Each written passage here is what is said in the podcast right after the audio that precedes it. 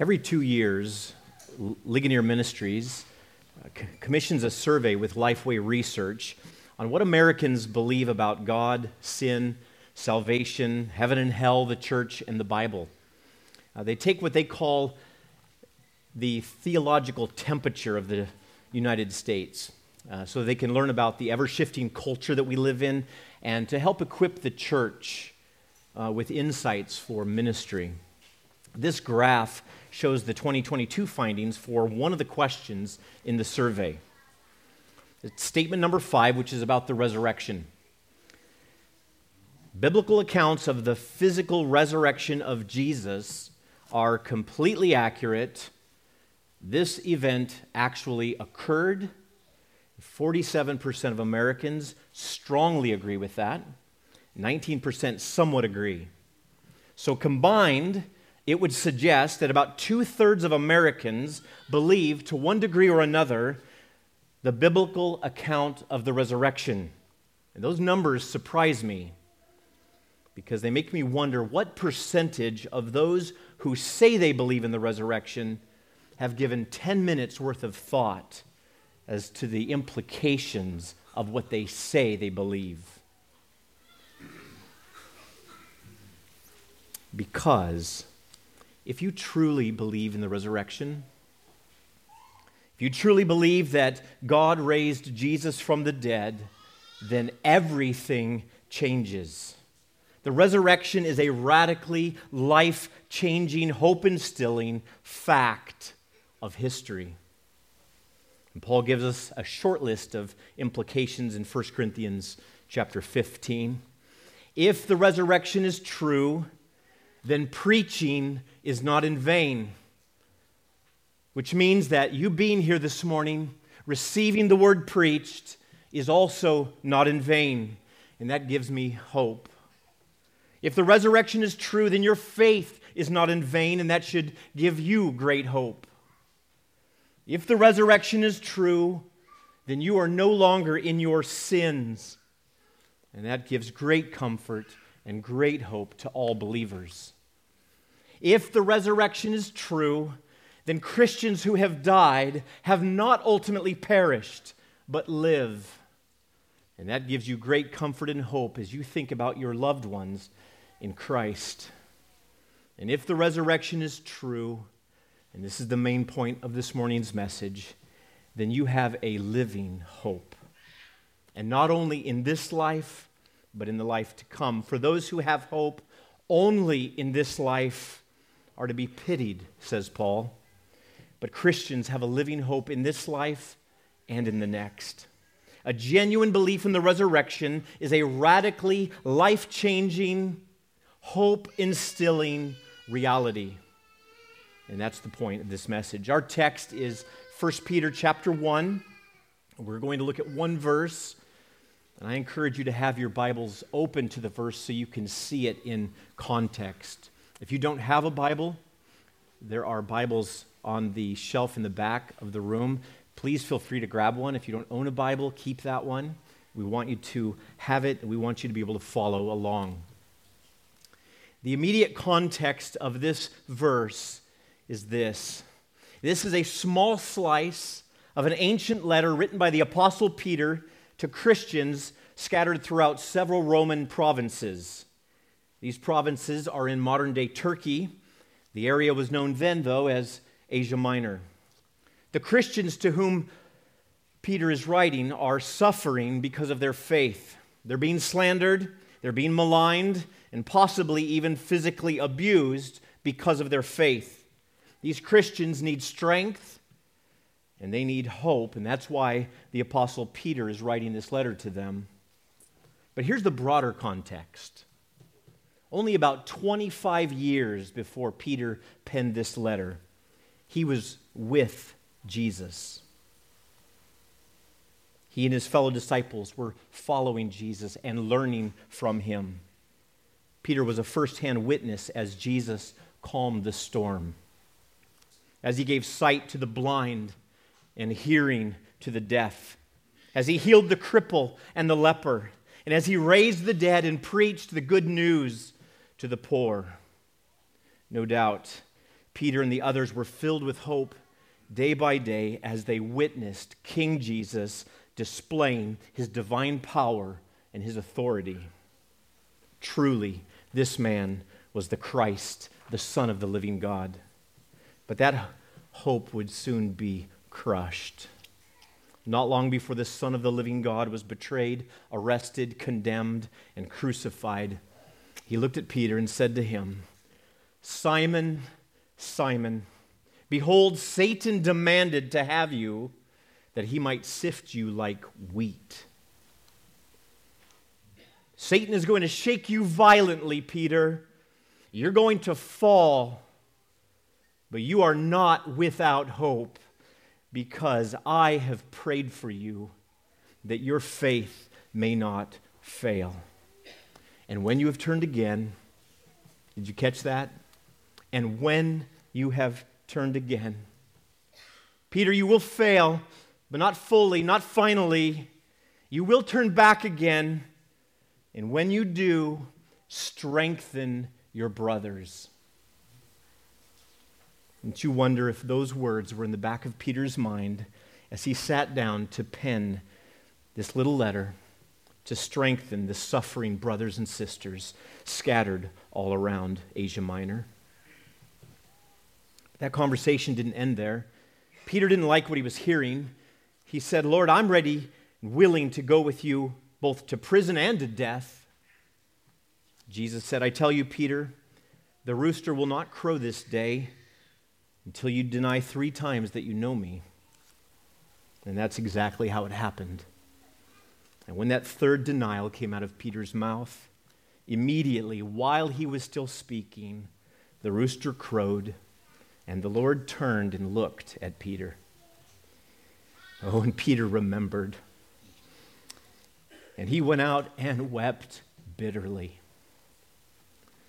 As that Sunday approached, Peter must have been filled with fear and shame and hopelessness.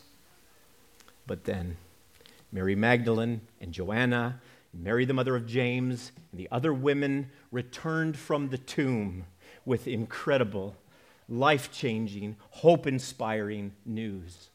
The tomb was empty, but there were angels there and the angels asked, Why do you seek the living among the dead? He is not here, he has risen.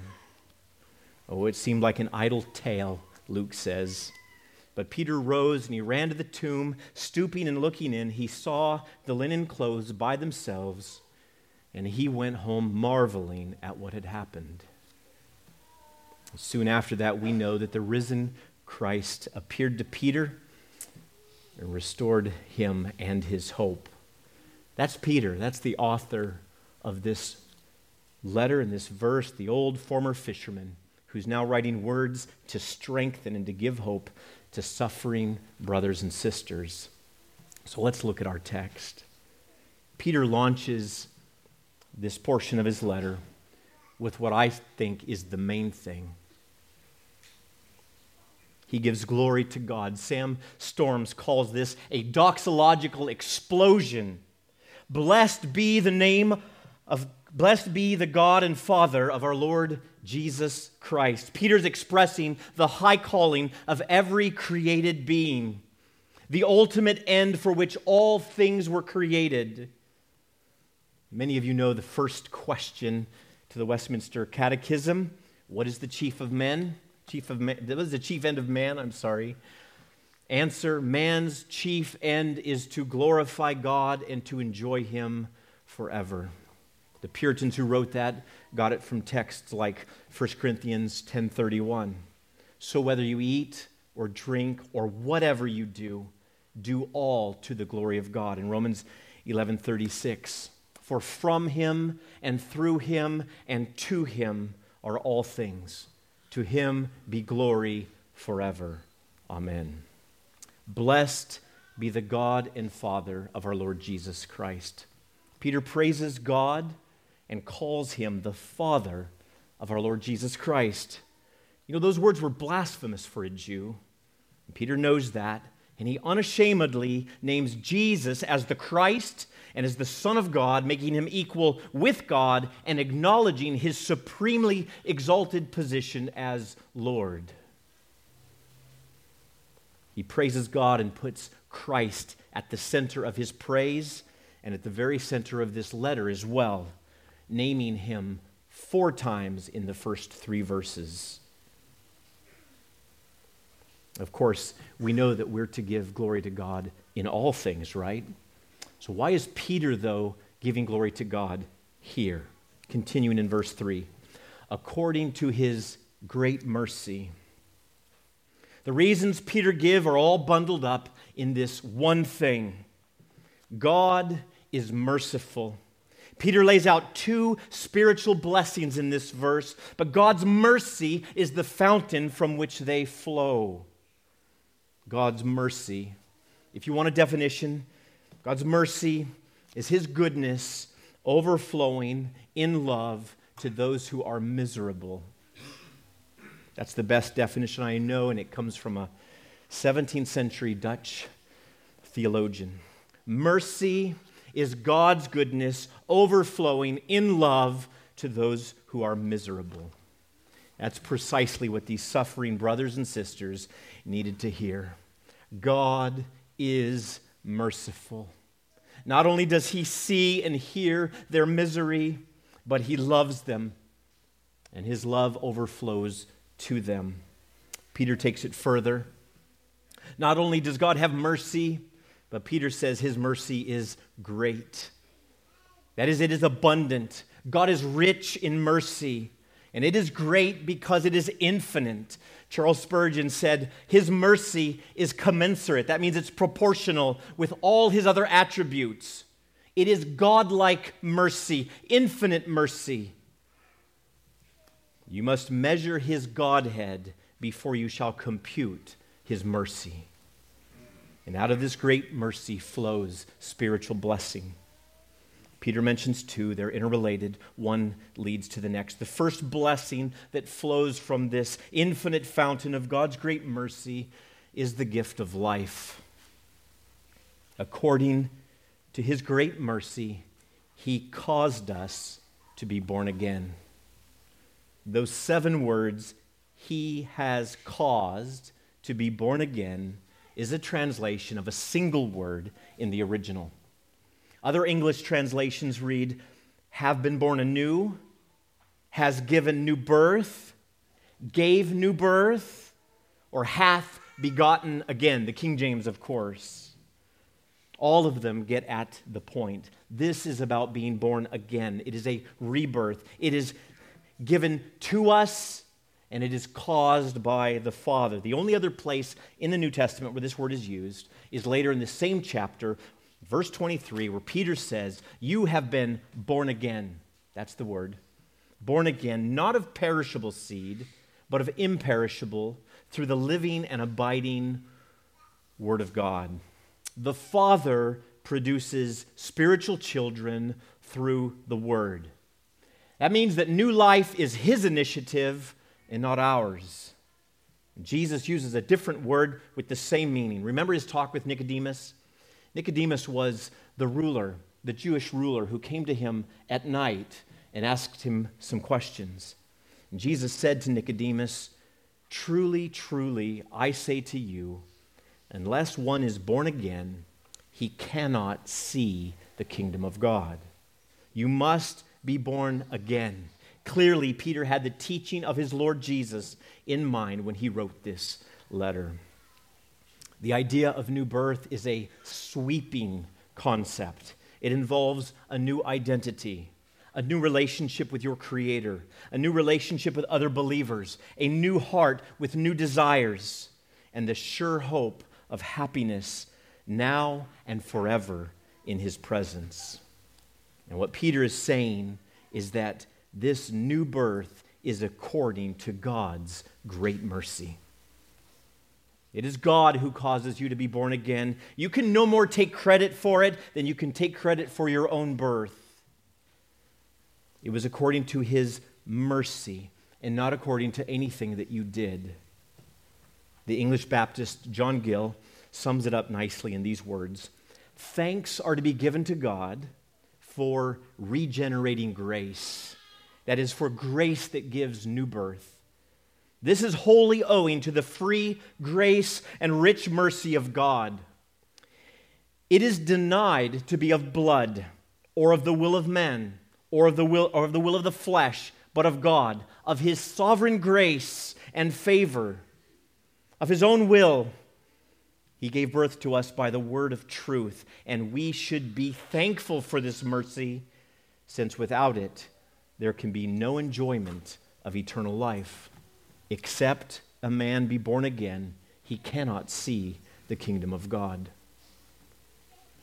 The second blessing flows from the, that flows from the fountain of God's great mercy is the gift of hope. The end of verse 3. He has caused us to be born again to or into a living hope through the resurrection of Jesus Christ from the dead. Peter tells us two things about this merciful gift of hope. He says it is living, and he says that it is through the resurrection. So, first, what does he mean by a living hope? What he's doing is contrasting this hope with a dead hope a hope based on things that are earthly, empty, futile, and fleeting. The world is constantly offering you hope the hope of happiness and pleasure. If you just drink the latest superfood, Ka'Chava or whatever, or use this facial cleanser, or drive one of these trucks, you'll be fit, beautiful, and happy. But those pleasures are all inferior and they are fleeting. They cannot satisfy your soul, nor can they last. To put your hope in them is to have a dead hope. Many hopes in this world aren't wrong in and of themselves, but they become dead hopes when you put your trust in them. When you seek your satisfaction from them, some of you hope in money, a promotion, or a better job with a better company. Some of you hope on retirement or on a husband or on children. It's what you live for. And some of you hope in Republicans and Democrats. And if you don't already know, that is earthly, empty, futile, and fleeting. John Calvin says that a living hope is a contrast between the hope fixed on the incorruptible kingdom of God and the fading, transient hope of man. Not only is a living hope in contrast to a dead hope, but a living hope is what keeps believers going. A living hope invigorates the believer. The Puritan Matthew Henry says the hope of eternal life in a true Christian is a hope that keeps him alive quickens him, supports him, conducts him to heaven. Hope invigorates and spirits up the soul to action, to patience, to fortitude, to perseverance to the end. The delusive hopes of the unregenerate, those are unbelievers, are vain and perishing. The hypocrite and his hope expire and both die together he has there the words of Job in mind. Job 27 8. For what is the hope of the godless when God cuts him off, when God takes away his life? What is the hope of the godless? Now, here's the second thing Peter tells us about this hope. Not only is it living, but it is grounded in a living Christ. This is what reversed Peter's hopelessness. As one commentator put it, the resurrection of Jesus was a life changing reality for Peter. When Jesus died on the cross, it was the end of all of Peter's hopes. He knew only bitter sorrow for his denials. The dawn could not bring hope. The crowing of the rooster he heard only was the echo of his curses. It took a living Christ to give Peter a living hope. This hope is through the resurrection. That means it is a hope that depends upon, that arises from, or is grounded in the resurrection of Jesus. A living hope looks to the future, but it is firmly anchored in the past. The Christians in Asia Minor need not be devastated by their suffering. Peter is telling them that they can look to the future with full confidence, with a living hope. And their hope was not a mere wish or a superstitious thing.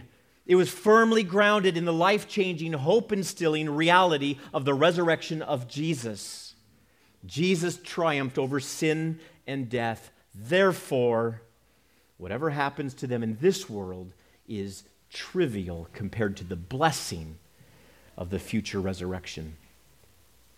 That is a living hope, grounded in a living Christ. It is the hope of martyrs who gladly submit to the fire rather than, than deny their living Christ. It is the hope of every Christian. Let me close by addressing two groups in this room. There are Christians here, and there are those who are not. Some of you believe, and some of you don't. To the believer, I want to encourage you to think often about the implications for your life of the reality of the resurrection of Jesus. Because of the resurrection, your faith is not in vain. You have hope. Because of the resurrection, you are no longer in your sins. Take comfort in that truth. You have a solid hope. And because of the resurrection, you have hope. Not in this life only, but in the life to come. That is a living hope grounded in a living Christ that gives you an assurance and a confidence to face anything this world brings your way. The worst that can happen to you in this life is but a promotion to everlasting joy in the presence of the risen Christ in the next. Your hope, it has been said, is anchored in the past. Jesus rose. Your hope remains in the present. Jesus lives. And your hope is completed in the future because Jesus is coming again. And for all those blessings that flow from the fountain of God's great mercy, give him glory. Blessed be the God and Father of our Lord Jesus Christ. According to his great mercy, he has caused us to be born again to a living hope through the resurrection of Jesus Christ from the dead. Now, if you are among those who do not believe, if you're a skeptic, or if you're in the one third of Americans who disagree somewhat or strongly, or just aren't sure if the resurrection is true, I urge you to look at the evidence. It's compelling. The resurrection of Jesus is the best attested event in ancient history. That's a fact. If you can't believe in the resurrection, you can't believe in any other event in ancient history. It is absurd to imagine that Peter and the other disciples made up this or somehow faked the resurrection. These men were willing to die for what they saw and what they believed, and there were hundreds of witnesses to it. I would argue that believing the resurrection was somehow faked would take a tremendous amount of faith. Years ago, a Christian apologist wrote an article from that angle. If I faked the resurrection, it was a backhanded way of re- reducing those kinds of arguments to absurdity. I'm happy to get you a copy of that or whatever else you need so that you can think through the evidence for the resurrection. Please come talk with me after this sermon. I urge you to do that because your life depends upon it. Your hope depends upon it. If the resurrection is true, everything changes from the reliability of the Bible to the reality of a creator, sin, and judgment. Everything changes. If the resurrection is not true, then there is no real hope. Eat, drink, and be merry, for tomorrow you die. That should be your motto because if there is no resurrection, then Christ has not risen and there is no real hope. But there is hope. and you can find it in the death, burial, and resurrection of Jesus. There is hope because someone has defeated your greatest enemy, sin and death. The resurrection declared the victory of Jesus over death and demonstrated his power over sin. The victory itself occurred on the cross on Good Friday, but the resurrection on Sunday declared his victory to the world and gives you a rock solid assurance of it and a living hope through it. This is how Paul speaks of it in his letter to the Romans. Jesus was declared to be the Son of God in power, according to the Spirit of holiness, by his resurrection from the dead, Jesus Christ our Lord. I think of those famous words in Dante's Inferno. Some of you, like me, were forced to read it in high school. These are the words inscribed over the gates of hell. All hope abandon, ye who enter here. But this morning's message is that above the gates of heaven, which can be seen through the eyes of faith, through the rock solid reality of the resurrection, are the words, All hope abounding, ye who enter here. But unless you are born again, you cannot see the kingdom of God. New birth is according to God's great mercy. It is God who causes you to be born again, who gives you a new identity, a new relationship with Him, a new heart, and new desires, and the sure hope of happiness now and forever in His presence. What stands between you and Him is your sin. You have rebelled against your Creator, but at the cross, Christ secured the salvation for sinners. He died the death that you deserved because of sin. He took your place. And then he proved his power over sin and death by his resurrection. You bring nothing to this table except your sin. You cannot earn God's great mercy. He saves from sin not because of works done by us in righteousness, but according to his own mercy, by the washing of regeneration. That's new birth, by new birth and renewal of the Holy Spirit. Trust in what Christ did on the cross. Call upon the name of the Lord in faith. He will save you. The resurrection is the proof of his power to do so. The resurrection is a radically life changing, hope instilling fact of history. Let's pray. Father in heaven, we, we are so grateful for the resurrection, for your great mercy. And so, Father, we, we want to give you glory for, for that great mercy, the overflowing of your love to us miserable sinners. Father, we did nothing to deserve that mercy, and yet it overflows from you. And so, Father, we want, we want to see everyone embrace that mercy. So, Father, I pray that you would work in people's hearts right now. Father, I pray that you would work in those who have not trusted you who do not believe in the resurrection. Father, I pray that you would work in their heart right now. Father, I pray that they would not leave this morning until they have wrestled with these truths. And Father, I pray for my brothers and sisters who with me believe in the resurrection and glory in the resurrection. Father, I pray that you would help us to day by day live out the implications of the reality of that resurrection. Father, all praise to you and to your Son, Jesus.